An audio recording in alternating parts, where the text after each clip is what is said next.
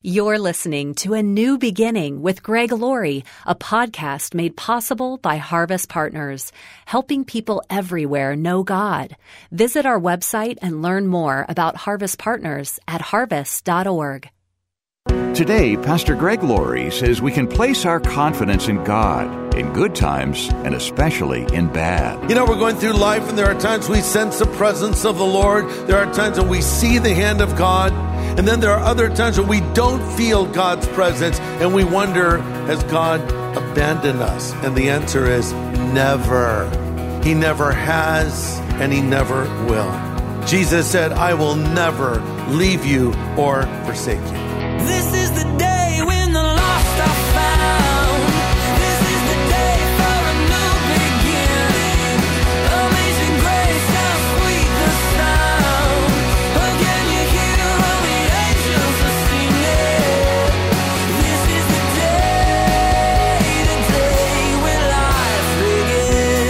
We've all heard the phrase, for such a time as this. Today, we begin a study of where it comes from. Glad you're along for a new beginning today as Pastor Greg Laurie begins a study of courage in the face of danger and of God's providence when the odds are stacked against us. It concerns a young woman named Esther who was chosen to be queen, but more importantly, how God chose her to help bring deliverance to the Jewish people. It's a fascinating study of a true biblical hero.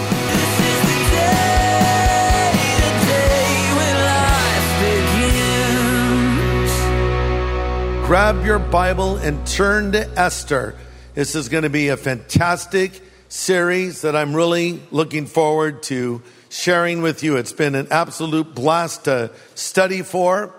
It's a powerful story. But as you read it, let me take a quick poll. How many of you have read the whole book of Esther? Raise your hand up. Okay, it's quite a few of you. How many of you have never read it before? It's okay, I won't mock you. Really? No, I went. Um, okay, read the book of Esther. You're going to love the book of Esther. I, I told the story to my granddaughter, Allie, last night. She said, Papa, tell me a story. And I sometimes make up stories. And sometimes I'll just tell her a Bible story. So I told her the book of Esther. And then afterwards I said, tell the story back to me. I'm telling you, she got the whole story. And you know why? Because it unfolds almost a little bit like a fairy tale. Uh, there's no fairies, of course. There's no mermaids. Uh, there's no unicorns. But uh, there's a story of a princess who was living in basic poverty, who was chosen by God to change everything. It follows almost the fairy tale trajectory because so many of those stories, it's obscure girl is rescued by a prince. But fairy tales are not true. But this story is true. This story is actual history. A beautiful orphan girl who wins a beauty contest and becomes a queen. Enter an evil man that plots her destruction along with her people. But because of her courage, she saves a nation and literally the people live happily ever after. Here's a unique feature of the book of Esther. The name of God is not mentioned one time. Not only that, but there's not a single prayer offered to God. Well, that should not cause us to wonder if it's inspired by God. It indeed is, and it's here in the canon of scripture. But I believe that the author, being led by the Holy Spirit, used this as a literary device.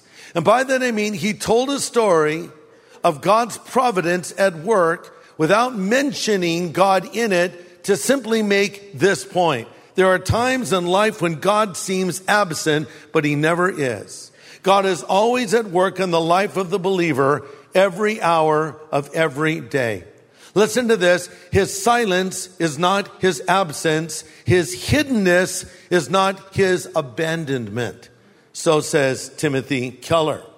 Remember when the two disciples were discouraged after the crucifixion of Christ and they thought the plans had gone south and there was no hope for them. And who joins them on their journey but Jesus himself, the risen Lord?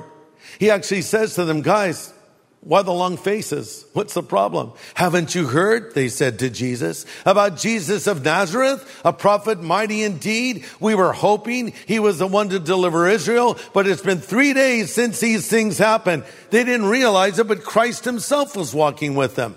And at the end of their journey, he revealed himself to them. And life can be that way too. You know, we're going through life and there are times we sense the presence of the Lord. There are times that we see the hand of God. And then there are other times when we don't feel God's presence and we don't see his hand and we wonder, has God abandoned us? And the answer is never. He never has and he never will. Jesus said, I will never leave you or forsake you. I want to introduce you to a word you're probably familiar with, but I don't know if you understand the meaning.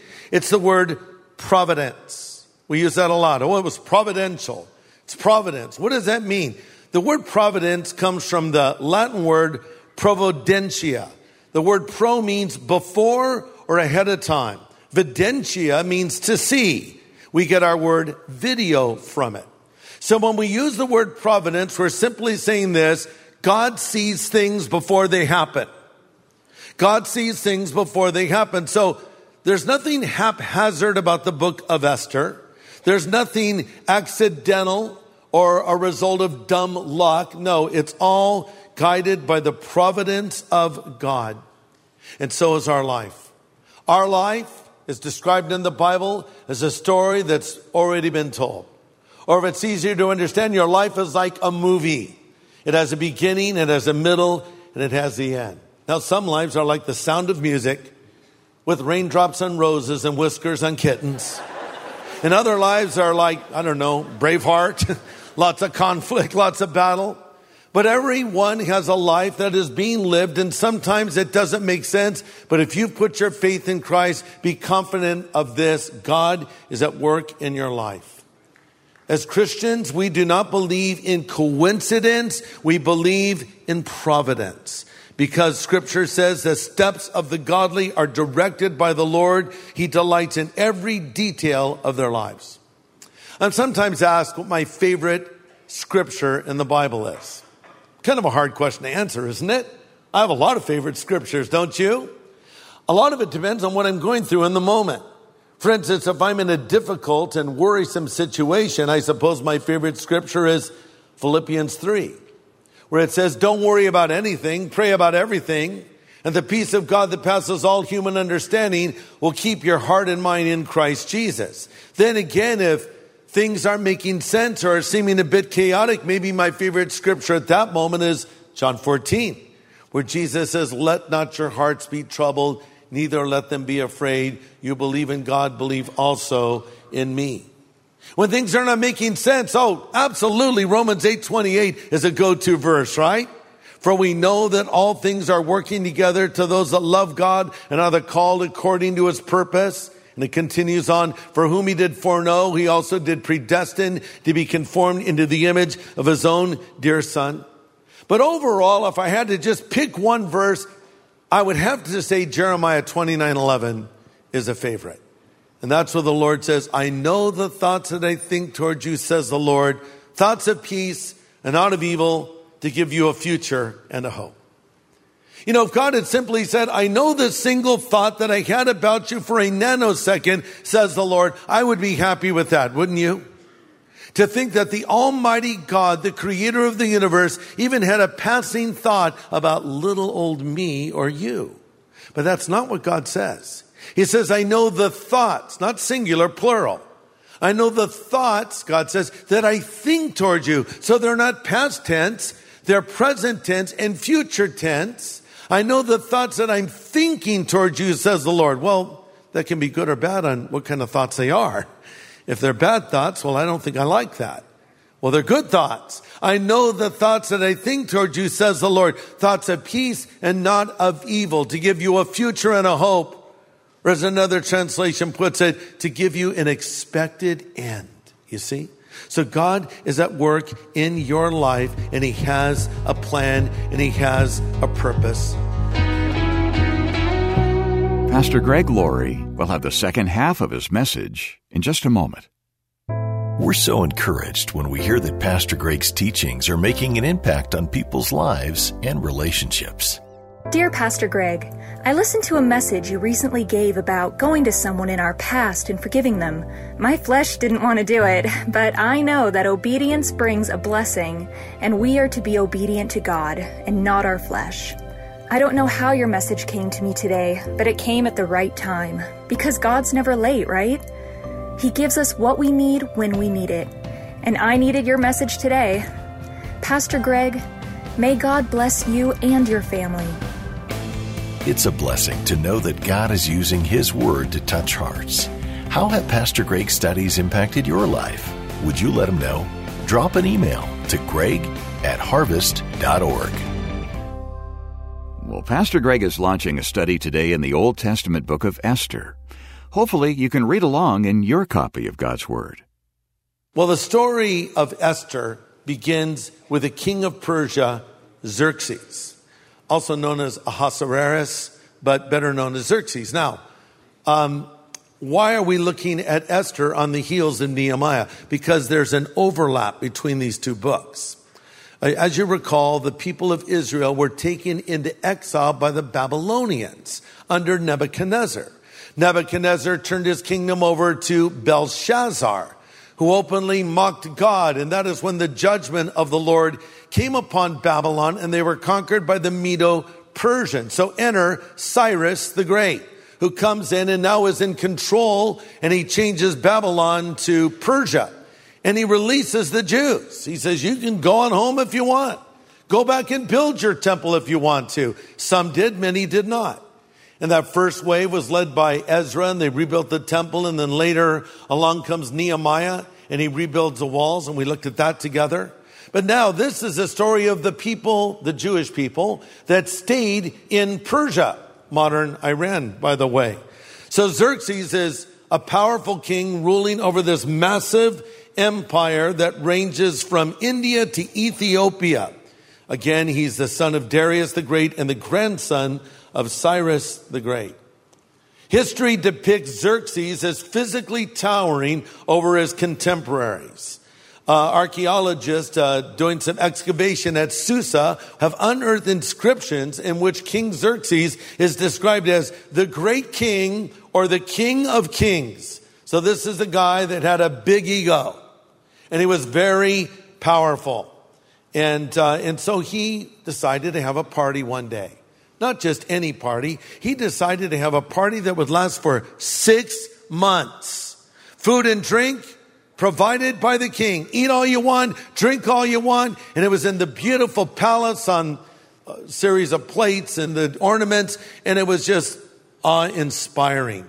And uh, so then the king, after he had shown all of his stuff to his people and all of his possessions, decided to bring out his crown jewel. And that would be Queen Vashti. So let's read about that. Esther chapter 1, verse 10. On the 70th of the feast, when King Xerxes was in high spirits because of the wine, in other words, when he was drunk, he told the seven eunuchs who attended him, their names are listed, bring Queen Vashti with a royal crown on her head. He wanted the nobles and the other men to gaze on her beauty, for she was a very beautiful woman. And when they conveyed the king's order to Queen Vashti, she refused to come. This made the king furious and he burned with anger. We'll stop there. So Vashti is like the ultimate trophy wife. A woman of incredible beauty. The king gives a decree. Tell Queen Vashti to come out wearing her crown. Some commentators believe this implies he wanted her to come out only wearing her crown. In other words, no clothes, just the crown. But even if that's not the case, the sense here in this verse is that he wanted to sort of put her on display. He objectified his wife, treated her as, as a servant and didn't value and love her as he should have. He wanted to sort of parade her around his subjects. And uh, she wanted nothing to do with that because she thought it would be humiliating. Now the king's in a quandary. If he lets her get away with this, his aides say, none of our wives will do what we want them to do anymore. And what they'll do is they'll say, well, Queen Vashti didn't show up when the king called him. Why should we show up when you call us? This isn't going to work. You need to get rid of her. So now the king in his drunken rage makes a decision. He decides to reject Queen Vashti and remove her crown and replace her. Enter Esther. Esther chapter 2, verse 5. We read these words. Now in the fortress of Susa, there was a certain Jew named Mordecai, son of Jair. He was from the tribe of Benjamin and was a descendant of Kish and Shimei, his family, and had been exiled from Jerusalem to Babylon by King Nebuchadnezzar, along with King Jehoiakim of Judah and many others. This man had a beautiful and lovely young cousin named Hadassah, who was also called Esther. When her father and mother had died, Mordecai adopted her into his family and raised her as his own daughter. And a result of the king's decree, Esther, along with many other young women, was brought into the king's harem at the fortress of Susa and placed in Hegai's care. Hegel was an assistant to the king that would help to select who this candidate would be to bring before the king. Uh, Hegai was very impressed with Esther and treated her kindly. He quickly ordered a special menu for her and provided her with beauty treatments and Nutrisystem. No, I put that in. And he also arranged or assigned her seven maids specially chosen from the king's palace, and he moved her and her maids into the best place in the palace. So we'll stop there. So the search is on for the next great beauty of Persia. Whoever won it would be the next queen. Man, I bet a lot of young girls were hoping they'd win. I want to be queen. I want to wear that crown. What is it with girls wanting to be princesses, right? You know, they, they want to have the scepter. They want to rule us even when they're little, you know?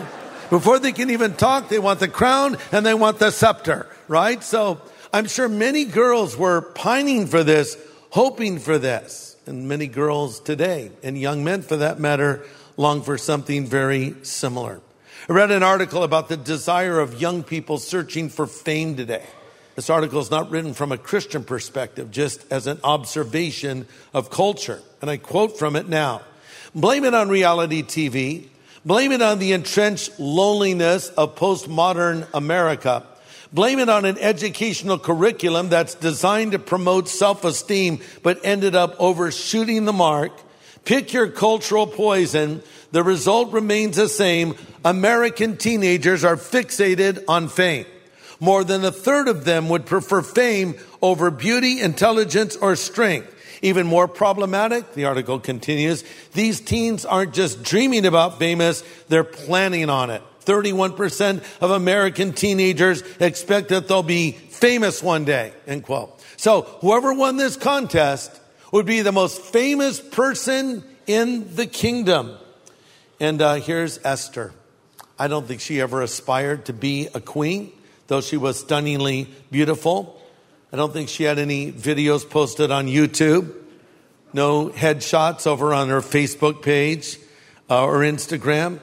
She probably just figured she would live a quiet life in obscurity, marry a nice Jewish boy, and follow the Lord God and have a family. But God had a plan for her life. And even Hegai was impressed with her. He served the king. He saw something special in Esther. What did he see? Was it just her drop dead gorgeous looks? Well, you couldn't ignore that, but there was more. Because Esther was beautiful on the outside and the inside, you see. She was what the Bible calls a woman of virtue. The Bible says, who can find a virtuous woman? Strength and dignity are her clothing, and she smiles at her future. Though she was very young, there was something special about her because God had put his hand on her, and so the Lord put her in this special place. But let me close with this. Maybe you're at a point in life where you're saying, I don't feel like God is with me at all. I feel as though I'm all alone. Well, let me just say this. If you are not a Christian, God is with you in a broad sense. Because God is omnipresent. God is everywhere. You can call on God wherever you are. But there's a difference between God being with you and God being in you. That's really what being a Christian is. It's having Christ live inside of you. And God wants to be a part of your life. So maybe it seems like God isn't paying attention to you, but actually He is.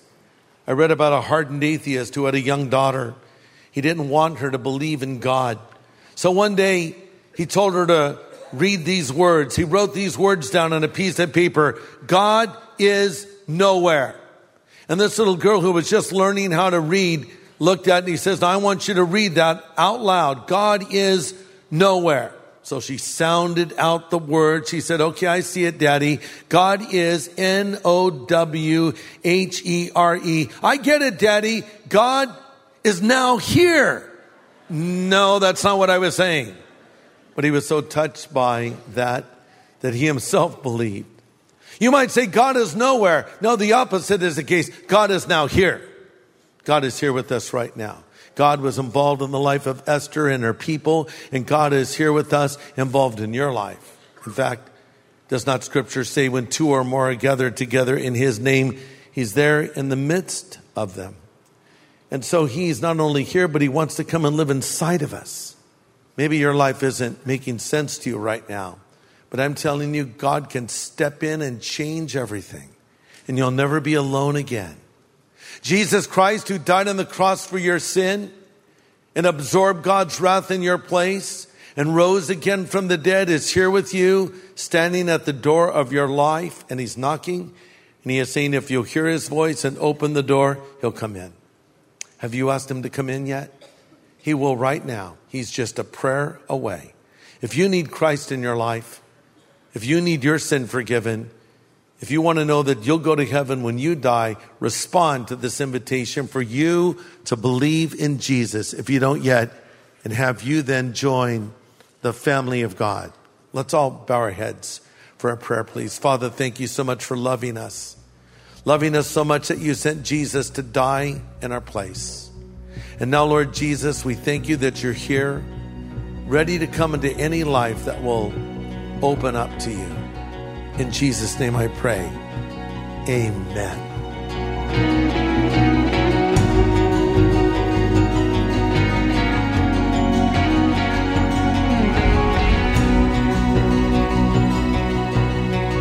Pastor Greg Laurie with an important prayer about coming to the Lord to find forgiveness of sins. And if you'd like to do that, Pastor Greg will help you in just a moment before today's edition of A New Beginning wraps up. And then, Pastor Greg, we're excited to announce your new book with the fascinating title, Lennon, Dylan, Alice, and Jesus. Yes. It's a deep dive into the lives of some famous names in music and where they stand or where they stood with the Lord. Yeah. The subtitle is The Spiritual Biography of Rock and Roll. And it's it's interesting that a pastor is writing a book about rock and roll and rock musicians. You know, it seems like an unlikely pairing. Well, let me just say that I've always loved music. I've always loved rock and roll. To quote the great theologian Joan Jett, I love rock and roll. And so I've always been aware of rock. I've always listened to rock. I, I kind of became aware of it more as a young man watching the Beatles. But in this book, this is not glorifying rock music or rock musicians. This is a book that is exploring the lives of people that have basically experienced everything this world has to offer and have found it empty. It's sort of a modern version of the story of Solomon, who had everything this world offers. And then he concluded it was all emptiness. It was like chasing the wind. It was like a bubble that bursts. And so, you know, when you've climbed to the top of the mountain and you've been all that in a bag of chips, when, when you've been on a lunchbox or on a t-shirt or people, you know, have your poster hung in their room, you realize how empty all of that is. So I explore these stories. One fascinating section of the book is about the so-called 27 Club. Ever heard about that? These are artists who are very well known who all tragically died at the age of 27. Jimi Hendrix died at the age of 27. So did Janis Joplin. You have to put Jim Morrison in there as well. Fast forward a number of years and you put Amy Winehouse in there along with Kurt Cobain. People that had it all and yet died at the very young age of 27. So I sort of show the birth of rock, the growth of rock, the pinnacle of rock in the 60s and 70s, and then the just complete collapse of so many of these iconic people. But then I explore the lives of those rock stars who have come to Jesus Christ and are following him. People I've gotten to know personally, like Dion DiMucci of Dion and the Belmonts, Richie Furay of the Buffalo Springfield and Poco, and Alice Cooper, who I've interviewed multiple times. This is a guy that has experienced all that this world has to offer and has found it empty and now is following Jesus Christ.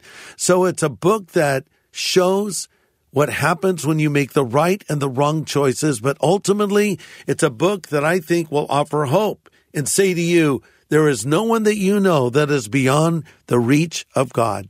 Yeah, it's full of great reassurance and powerful insights on where fulfillment is really found. So, can we send a copy your way? Again, it's called Lennon, Dylan, Alice, and Jesus. The subtitle is The Spiritual Biography of Rock and Roll. And it's our gift to thank you for partnering with us right now. Your investments help these studies continue to come your way, and they help us reach out with the gospel as we did several weeks ago at Boise Harvest. And you know, in the last couple of years, more than 220,000 people have made professions of faith in Christ. Your donation is a worthy investment. So get in touch with your investment today.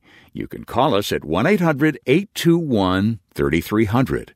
That's a 24 hour phone number, 1 800 821 3300. Or write A New Beginning, Box 4000, Riverside, California 92514. Or go online to harvest.org. Well, Pastor Greg, you pointed out the importance of asking Jesus to forgive our sins a few moments ago. Yes. Could you help those who want to do that very thing right now? Yeah, you know, the Bible tells us that Jesus Christ stands at the door of our life and he knocks. And if any man will hear his voice and open the door, he will come in. Maybe as you've heard me speak today, well, you've heard another voice speaking to you. It's the voice of God. And you realize you need Christ in your life. You need your sin forgiven. You want the assurance that you will go to heaven when you die. Well, here's what you need to do. You need to pray. And I would like to lead you in a prayer right now where you will be saying to Jesus, Lord, come into my life. I choose to follow you. So let's pray. Lord Jesus, I know that I'm a sinner, but I thank you for dying on the cross for my sin. I turn from that sin now and I put my faith in you. Be my Lord, my Savior, and my God, and my friend. I choose to follow you, Jesus, from this moment forward. Thank you for loving me and calling me and accepting me. In Jesus' name I pray. Amen. Listen, if you just prayed that prayer, I want you to know on the authority of Scripture that Christ Himself has come into your life. The Bible says, These things we write to you that believe on the name of the Son of God, that you may know that you have eternal life. If you just prayed that prayer in minute, you can know today you have eternal life. And may I be the first to say to you, Welcome to the family of God. Yeah, and we want to help you grow as a believer. So let us send you our New Believers Growth Packet. We'll send it free of charge if you prayed with Pastor Greg today. Just call us anytime 24 7 at 1 800 821 3300. That's 1 800 821 3300. Or write A New Beginning, Box 4000, Riverside, California 92514. Or go to harvest.org and click on Know God. Next time, we'll see how the king selects a new queen, Queen Esther. But it was actually part of the plan of God to save the Jewish people from destruction. Join us for more next time on A New Beginning with pastor and Bible teacher Greg Laurie. The day, the day when life begins. The preceding podcast was made possible by Harvest Partners, helping people everywhere know God. Learn how to become a Harvest Partner, sign up for daily devotions, and find resources to help you grow in your faith at harvest.org.